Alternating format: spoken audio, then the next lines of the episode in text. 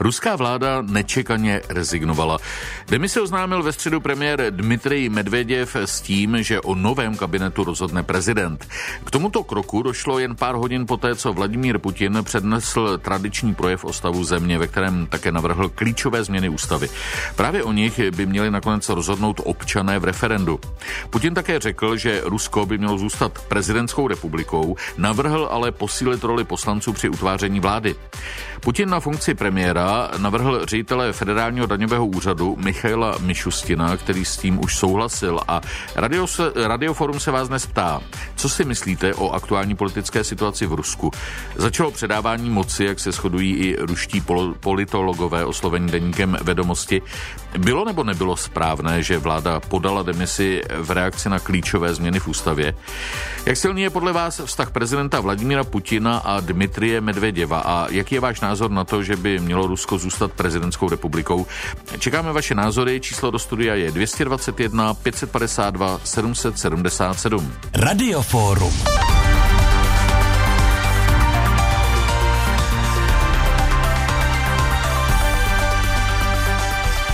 Naším dnešním hostem je Libor Dvořák, komentátor Českého rozhlasu a odborník na Rusko. Dobrý den. Dobrý den, Vláďo. Tak je to zrušující, protože vlastně nevíme úplně přesně, co se děje, ale dá se asi označit eh, události za přelomové. Eh, přelomové jsou, otázka je, do jaké míry je to šok a překvapení. To mě eh, docela zaujalo, protože jsem to je doslova 14 dní nebo 3 týdny četl na stránce Deutsche Welle zajímavý komentář našeho ruského kolegy s německým jménem Konstantina Egerta a ten tam říkal jednu důležitou věc, jako nečekejme, že by ty změny nutně musely přijít až v roce 2024. Eh, to se docela docela klidně může stát, já nevím, v roce 2021, ale jak se teď ukazuje, eh, pan Egert eh, byl málo velkorysý v tomhletom ohledu.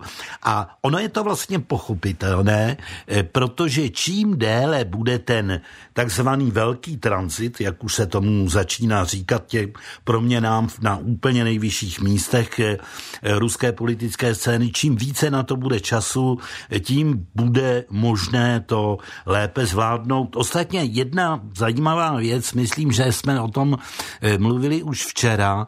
Eh, obvykle přicházel tohleto poselství Obvykle přicházelo někdy na začátku hmm. jara, v půlce března, dejme tomu, a najednou tady je 14 dní po, po novém roce a řekl bych, že tohle byl jeden z důvodů tedy získání času, eh, možná eh, opravdu jistého zaskočení některých lidí, ale znovu opakuji, ne všichni se domnívali, že E, nebo domnívají, že ten krok je zase tak strašně překvapivý, když víme, kolik existuje scénářů, e, jak potom naložit v roce 2024 s tím prezidentstvím a co bude s Putinem.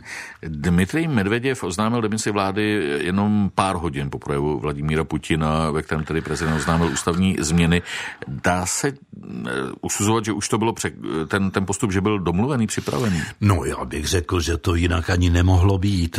Tak také si uvědomme, že Medvěděv je blízkým spolupracovníkem Putinovým už od těch pitěrských dob, byť není pravda eh, nějakým eh, pitěrským KGBákem, jako je to u většiny, eh, tedy lidí z toho takzvaného petrohradského klanu. Je to podobně jako Putin vystudovaný právník, spolupracuje s ním opravdu těch 20 let a uvědomme si, v jakých ustál funkcích.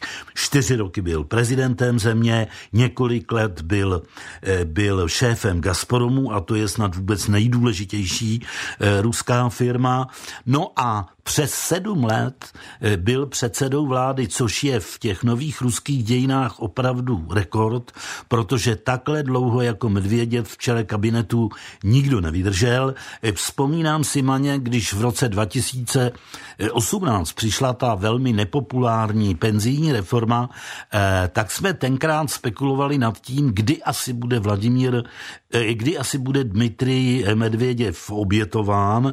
Pak se ukázalo, že Vladimír Vladimír Vladimirovič ho měl schovaného pro ještě onačejší hmm. příležitost a to je eh, ta možná tedy eh, už patrně v tuto chvíli víceméně platná reforma e, ruské ústavy, je tam těch sedm bodů, sedm změn, ale mnozí mluví o tom, že těch sedm bodů nakonec může znamenat překopání celé ústavy. Na to si budeme muset počkat, e, protože ta odborná komise e, byla teprve jmenována, ale de ten tuším z dnešního dne začíná už pracovat.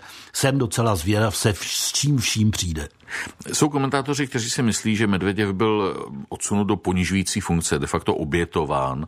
Eh, ty si ale to nemyslíš, jestli dobře rozumím tím slovem. Tohle si, tohle si Vláďo nemyslím, protože bych řekl, že právě v tom prezidentském období 2008 až 2012 prokázal plnou loajalitu, i když dejme tomu v tom jedenáctém zejména roce, eh, tady byly jisté signály, že uvažuje o tom, zda by nešel s Putinem do prezidentského souboje, ale nakonec víme, jak to všechno dopadlo, o žádné své kandidatuře posléze nemluvil a eh, Putin opět víceméně kandidoval sám, když nepočítáme takové ty legrační eh, kandidáty.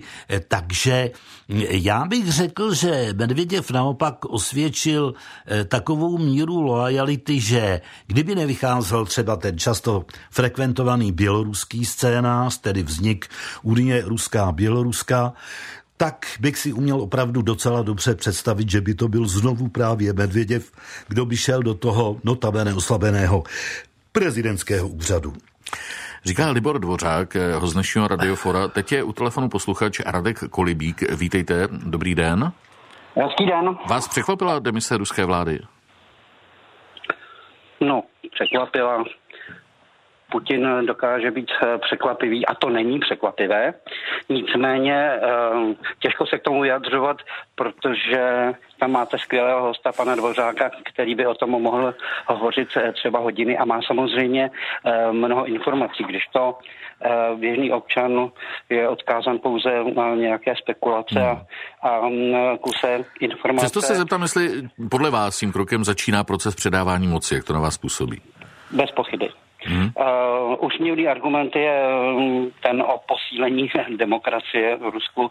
To je tak, jako kdyby pan Babiš uh, se um, třeba vzdal nějaké pravomoci pro pana Vondráčka, šéfa sněmovny, to by bylo asi to samé. Když Putin je technokrat, asi bez nějakých větších ambicí, který um, pravděpodobně žádoucím způsobem zúřaduje ty změny ústavy a vyvážení dalšího politického působení Vladimíra Putina.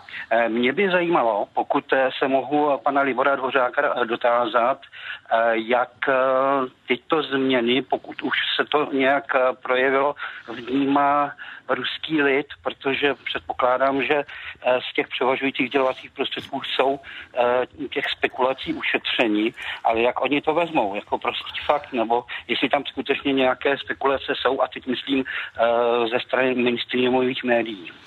To je velmi dobrá otázka a rád se pokusím na ní odpovědět, protože Děkuji. v Rusku nemůžete ručit skoro za nic nebo vůbec za nic. Každopádně je tady jedna velice důležitá věc, když už mluvíme teď aktuálně o změně na eh, místě předsedy vlády, místě premiéra, eh, tak jak vláda, tak eh, Medvěděv ale konec konců i Putin zápolí s tím klesajícím ratingem, s klesající oblibou, takže jakákoliv změna, eh, jak může být nakonec eh, víceméně kosmetická, protože podle mého nejhlubšího přesvědčení je eh, hlavní funkci Vladimíra Putina Putin sám, lhostejno na jakém právě stojí funkčně místě. Ale dejme tomu, že když přijde, mluvil jste o technokratech, kteří určitě v, té, v těch ruských nejvyšších orgánech fungují na eh, mnoha místech. Tím technokratem bude bez pochyby i eh, nový premiér, který teď přichází ve velmi výhodné pozici, kde ho opravdu eh, prakticky vůbec nikdo nezná. Já jsem samozřejmě jeho jméno už slyšel, ale tak dvakrát, třikrát letmo, jinak to opravdu byl člověk, který absolutně absolutně nebudil žádný zájem ani médií, ani lidí, takže uvidíme, jak se předvede teď. Tak to byl posluchač Radek Kolibík a odpověď na jeho otázku. Teď Janek Wagner, dobrý den. Dobrý den. Stejná otázka i pro vás. Překvapilo vás odstoupení ruského premiéra? Nepřekvapilo, protože se domnívám, že s, s, s panem prezidentem jednají ve schodě a v podstatě to pozadí zatím stále ještě neznáme, protože to může být jenom taková nějaká informační mlha k nějakým jiným změnám, který to vůbec vlastně s tím, o čem se zatím mluví, o té ústavě se, ne, se nesouvisí. Jo. Další věc je, že s těma ústavama v tom, eh, jak si v tom historickém kontextu, měli jsme tady stalinskou ústavu a jako posilování demokracie se tam mluvilo úplně stejně, takže já si jako ze změn v ústavě si nedělám jako vůbec žádné iluze, že to posílí demokracii a ty problémy, které současné Rusko má, jsou prostě velice závažné, ať už se bavíme o demografi- demografickém eh, vývoji, to je jedna věc, strašně důležitá. Druhá věc je vlastně podfinancování já nevím, sociálních služeb, podfinancování školství.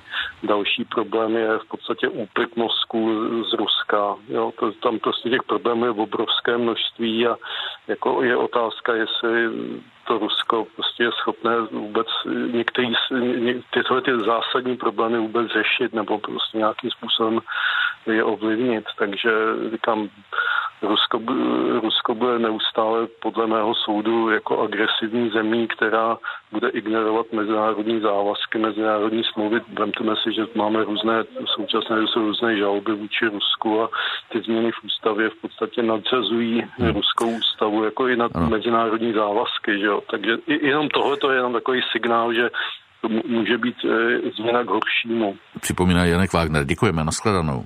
Nashledanou. Zatelefonujte nám svůj názor. 221 552 777. Přijímá linka do Radiofóra. 221 552 777. Teď sociální sítě je jejich editor pro Český rozhlas Plus Marian Vojtek. Dobrý den. Dobré odpoledne. Překvapila vás demise ruské vlády? To je naše anketní otázka na Twitteru a na webu plus rozhlas.cz, takže stále můžete hlasovat nebo přidávat své komentáře, jako třeba Petr Riddle.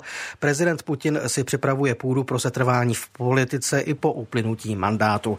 A teď k Facebooku. Jiřina Čermáková si myslí jen to, že do toho nevidíme, nemá cenu se vyjadřovat. Kim Zdeněk Urban napsal, je to věc Ruska. Miroslav Lazák míní toto, Vladimír Putin je bez sporu nejlepší pro národní prezident Ruska novodobých dějin, který po devíti letech hospodářsky katastrofické vlády Jelcina postupně vrací zemi důstojnost, ekonomickou i vojenskou sílu i národní hrdost. Největší země světa potřebuje silného a charismatického prezidenta, který bude zajišťovat stabilitu a pořádek, který je zde historicky nutný a lidé si ho většinou i přejí. Honza Kate Lejsek napsal toto, loutkoherec a osobní absolutní vládce Putin hraje dál své divadlo. Víc k tomu asi napsat nelze. Štěpánka Srbová, Putin si nainstaluje vlastní kabinet, protlačí změny v ústavě a bude vládnout neomezeně. Normální lidi by odsud měli zdrhnout, dokud je čas. Šárka Pastušková si myslí toto, jako všechno tam, to je jen inscenace. Spíše by mne zajímalo, zda Putin dotáhne zpět do Ruska Bělorusko, aby se změnily hranice Ruska. Vznikl tak nový stát a on mohl zase kandidovat na prvního novoruského prezidenta. A ještě Martin Dietrich. Rusko se rozhodlo opět zkusit už několikrát v minulosti vyzkoušenou cestu. Nastolit silný autoritářský systém jednoho muže. A vzhledem k tomu, že víme, jak dopadly všechny pokusy v minulosti špatně, dopadnou stejně i tento pokus. Kdo nezná historii, je nucený opakovat. Marian Vojtek, prozatím děkuji. Hostem dnešního radiofora je rusista Libor Dvořák. Vláda prezidenta Putina se už dlouhodobě potýká s rostoucí nespokojeností veřejnosti kvůli zejména tedy ekonomice. Jak to dále dohromady právě s tím připomenutím Vladimíra Putina jeho poměrně velké popularity pořád? Eh, víš, Vladimíre, ono by to klidně mohlo být tak a často se to ozývá, mm, takový pouzdech, no tak uměl bych si představit, eh, že by eh, tím prezidentem nebyl Putin, ale ukažte by někoho, kdo by jim byl. A když si uvědomíme, jaké vlastně figury se tam v té eh, politice vrcholné objevují. Eh, nejnověji to teda nový premiér, ale konec konců i Dmitrij Medveděv sám je eh, figura velmi, řekl bych, nevýrazná. To též se týká, já nevím, předsedy parlamentu Volodina a teď bychom mohli jmenovat kolem dokola. Zkrátka dobře, Putin vytvořil takové prostředí politické i veřejné, v němž on sám jako obrční vysoko nade všemi a v podstatě tak lidem vnuká představu, že tam vlastně žádná jiná postava, která by ho mohla nahradit, neexistuje. To je jedna věc a z těch eh, názorů, které tady citoval Marian, mm, tak je zajímavá jedna věc, že Znovu tedy už pokolikáté v ruských dějinách se prostě staví do čela země eh, eh, jaksi hodně, řekl bych, silná figura, to je pravda, to za Stalina konec konců platilo eh, také, ale po každé to špatně dopadne, jenomže ono je docela blbý to, že to špatně dopadne i v jiných případech. To je v případě třeba Michaila Gorbačova při vší úctě k jeho zásluhám, konec konců i o svobodu naší země. To byl zkrátka vládce slabý. Mnozí lidé si to v Rusku ještě dnes pamatují a právě proto by takovéhoto politika eh, v čele státu nechtěli. Ještě jedna malá poznámka, před, teďka překládám velikánskou knížku eh, Michaila Zigara, která se jmenuje Říše musí zemřít, velmi příznačně. On tam dovozuje, proč je pro Rusko tak nebezpečné, když neustále, uvaž, eh, neustále oživuje ty svoje velmocenské imperiální snahy, ale zároveň jsem teďka přesně v místě, kdy eh, Mikuláš II. v roce 1905, těsně před revolucí tohoto roku, eh, prostě podepisuje v podstatě vznik Rusk, první ruské ústavy, založení státní dumy a tak dále a tak podobně. Tedy to je příklad, že další historický, že když ta, eh, os, když ta eh, řekl bych, osobní samoděržavná moc oslábne, tak to také může končit katastrofou, kterou byla říjnová revoluce v tomhle případě. Posloucháte Český rozhlas plus Radioforum. Teď si můžeme poslechnout názor posluchače Vladimíra Huberta. Dobrý den. No, dobrý den. E, tak mám dotaz. Já jsem už je hodně dlouho, jsem e, zaznamenal jméno Vladimír Žirinovský. Hmm. A když jsem se tak trošku po něm pídě, tak dělal dojem velice agresivního cílence, dalo by se říct skoro. E, a jakou šanci má v této situaci ta jeho strana a on jako sám? A druhá, druhý dotaz, jakou, jakou mají šanci v tuto tu dobu využít třeba opravdu ta opozice, mladí lidé, kteří jsou spojeni už s internetem a vědí trošku víc o tom světě, jak chodí a tak dále, takže jestli tady je nějaká šance pro tu opozici. Mm, dobře, děkujeme. Děkuji. Tak, zde byl oba velmi pěkné dotazy. Začnu tím Žirinovským, toho bych se tady nebál v žádném případě, i když vlastně je to člověk, který je v ruské politice už od roku 1989, kdy ta strana vznikla. Často se říkává, že to do značné míry byl projekt KGB určený pro jaksi schrabování protestních hlasů, ale pro mě byl Žirinovský vždycky takový politický kašpar a řekl bych, že tahle role mu sedí čím dál tím víc, on se jí čím dál tím více podrobuje a zkrátka je to člověk, s kterým bychom už úplně vážně počítat neměli. Jiná věc je, jak je to tedy se šancemi opozice. Eh, četl jsem včera večer někde velmi zajímavou poznámku, že například pasus, který bude v té obnovené ústavě, že ruským prezidentem se může stát člověk, který 25 let nepřetržitě žil v Rusku, tak to je opatření, které míří přímo například eh, Alexeji Navalnému, který studoval na Jelské univerzitě a vlastně takových lidí v té současné politické mladší opozici bude drtivá většina, že prostě léta, hmm. několik let nebo do, dokonce dlouhá léta žili a pracovali v cizině a těm se vlastně cesta do tohoto úřadu uzavře. Ostatně Aleksandr Navalny na Twitteru eh, komentoval ten postup, eh, cituji, že jediným cílem Putina je udržet se u moci do konce života, mít celou zemi jako svůj osobní majetek a zmocnit se jejího bohatství pro sebe a své přátele. Teď je otázka ale, jak by toho mohl dosáhnout. No, já už jsem některé možnosti naznačoval, jednu, tu nejfrekventovanější, naznačoval jeden z našich posluchačů, tedy to je ta unie ruská běloruská, že by Putin stanul eh, v čele v, v podstatě jiného státu, státu. soustátí. Hmm. Já už jsem o tom v posledních týdnech mluvil, stejně by místo Běloruska, kdyby, protože Lukašenkovi se zcela viditelně do tohohle nechce, stejně by mohla ovšem hm, zafungovat z tohoto pohledu trochu legrační Abcházie Abcházie nebo, eh, nebo Jižní Osetie, protože ten mechanismus by byl v podstatě týž. Eh, takže, ale to, co říká Alexej Navalny, to, co si teď právě citoval, to je samozřejmě svatá pravda, že tady bude, eh, tady bude zkrátka snaha Putinova opravdu být v čele státu až do konce eh, a to především z důvodu, že nikdo nevíme, jaký je dnes jeho majetek, který se odhaduje od 35 do asi 200 miliard amerických dolarů. Ani jednu z těch cifer si neumím představit. Eh, ale každopádně to je samozřejmě nejenom pro něj, ale i pro lidi kolem něj, kolem tu oligarchii, která se těší jeho podpoře, to je velice důležitý motiv, aby Putin opravdu u moci zůstal eh, ne do smrti, pak tedy co nejdéle. Pojďme si poslechnout ještě jeden telefonát. Teď je na drátě Jaromír Čermák. Dobrý den. Eh, dobrý den. Změny, které Eh, teďka probíhají v Rusku, jsou samozřejmě záležitosti, které se týkají Ruska a mají určitě nějakým způsobem zlepšovat eh, žití Rusů v samotném Rusku. A zdá se, že eh, to mnohým lidem jaksi vadí, že slyšíme tady spoustu lidí o Rusku, jak je agresivní třeba vůči Syrii, i z úst pana Dvořáka nebo pana Šíra nebo paní Procházkové, těchto propagandistů. A naopak bychom měli být vděční, co Rusko dělalo v Syrii, protože bojovalo společně s Iránem a syrskou armádou a naopak Evropa podporovala včetně naší Pane Černáko, já se moc omlouvám, ale mohli bychom se držet tématu? My se bavíme já, o...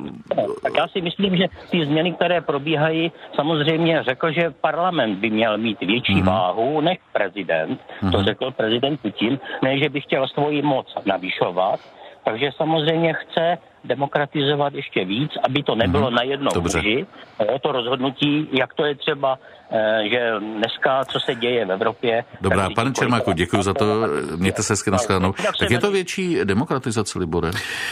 Eh, já bych řekl, že ne a panu Čermákovi bych odpověděl, že eh, Vladimír Putin včera také prohlásil, že Rusko nemůže být nikdy parlamentní republikou, že bude vždycky silným prezidentským státem, to je ten oslabený prezident je v představách Vladimíra Putina. Samozřejmě, dokud neznáme jeho další konstrukce, figurou, která bude jaksi v tom státě rozhodující. To jest, já bych si velké iluze nedělal, už tady přišla na eh, přetřes ústava, eh, například eh, stalinská ústava, to už tady také dneska zaznělo, byla co do litery málem nejdemokratičtější na světě a jak vypadal stalinský režim, všichni dobře víme.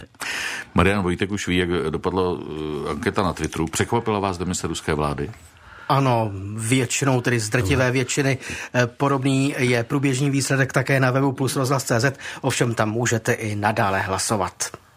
No, ještě ozývají se, Libore, ohlasy, že Putinovo prohlášení má vlastně odvést pozornost od skutečných problémů. Může to být zástěrka čehosi? Mě velmi zaujala jedna věc a právě proto už bych také vlastně tohleto včerejší poselství považoval za součást jakéhosi eh, předvolebního guláše, protože on téměř nemluvil o mezinárodně politických tématech, mluvil téměř výhradně o životní úrovni Rusů, kde připouští, že eh, samozřejmě není nejlepší, mám-li, mám-li to říct eh, hodně eufemisticky, zkrátka dobře ví, že tohle je ta struna, strana, na které je dobré brnknout. Na druhé straně si možná trochu neuvědomuje, že takových slibů pronesl už mnoho a Alexej Kudrin, bývalý minister financí, mu připomněl, kolik by to celé státo, stálo a že by byl zvědav, kde by na to současné Rusko vzalo. Libor Dvořák byl dnešním hostem Radiofora. Moc děkuji. Mějte hezky, nashledanou.